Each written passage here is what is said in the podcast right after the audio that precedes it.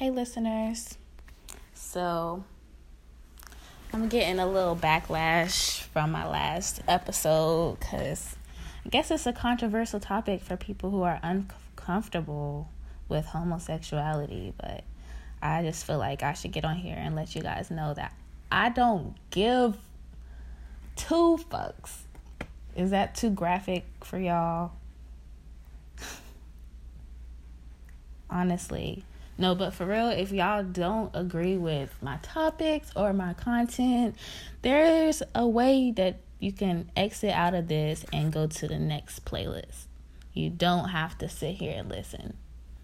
But if you do, I would uh, re- appreciate if you all just respect my freedom of speech and move on with your business because uh yeah I just don't care enough what other people have to say at this point in my life because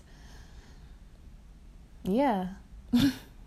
I'm all I got and my family and all these other outsiders um and your opinions they stink. Okay?